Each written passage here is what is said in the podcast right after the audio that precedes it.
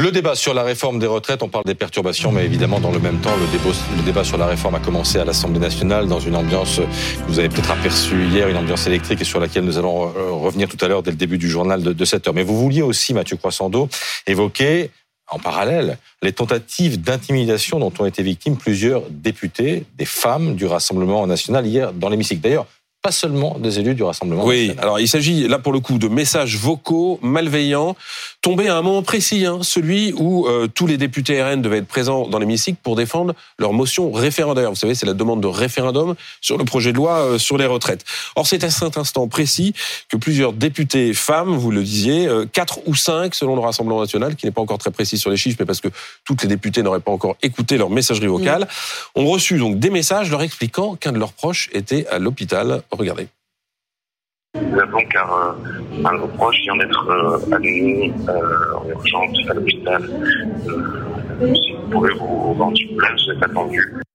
Alors, c'est ahurissant, c'est manifestement pas un acte isolé, donc puisque plusieurs euh, députés en ont été victimes, ce qui a déclenché évidemment la colère de Marine Le Pen. On l'écoute.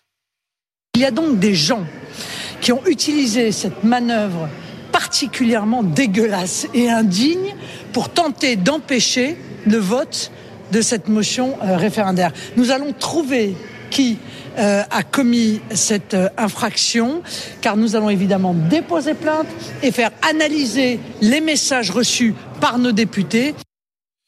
Alors, comme il y avait un bras de fer entre le Rassemblement national et la Hmm. NUPES pour savoir qui déposerait cette motion référendaire et qui la défendrait, les regards du Rassemblement national se sont tournés évidemment vers le côté gauche de l'hémicycle, sans preuve, hein, évidemment, puisque pour l'instant, on n'a pas encore euh, toute la lumière sur cette affaire. Mais on n'a jamais vu ça, non, à l'Assemblée Non, nationale alors on n'a jamais vu ça à l'Assemblée nationale. Il y a parfois ce qu'on appelle des manœuvres de procédure. Vous savez, il y a le fameux coup du rideau, par exemple, qui consiste à faire rentrer au dernier moment de plusieurs députés de l'opposition pour mettre en minorité euh, la majorité euh, dans l'hémicycle. Sur ça Le coup du rideau, voilà, ça s'appelle la nuit, ça arrive la nuit quand il est tard, voilà.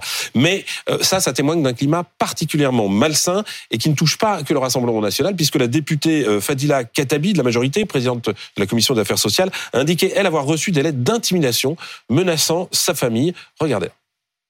J'ai reçu une lettre manuscrite avec euh, de la poudre blanche à l'intérieur euh, de l'enveloppe, une lettre euh, plutôt faite d'insultes et de menaces à l'égard de mes proches, notamment de mes enfants et de, de mon domicile. Alors franchement, si toutes ces tentatives d'intimidation sont confirmées, ça témoigne d'un climat absolument malsain, parce que ces messages, ces, ces- ces lettres sont le signe d'une démocratie malade, où l'invective a remplacé l'argument. On n'est pas dans le canular, là, hein. on est euh, dans la menace. Et on, vous savez, on en avait parlé aussi au moment où certains euh, syndicalistes voulaient s'en prendre à des élus personnellement. On rappelle que les élus, bah, ils sont dans une fonction, et que dans cette fonction, on les a désignés, on les a élus précisément pour faire la loi, et donc c'est absolument inadmissible de s'en prendre à eux personnellement.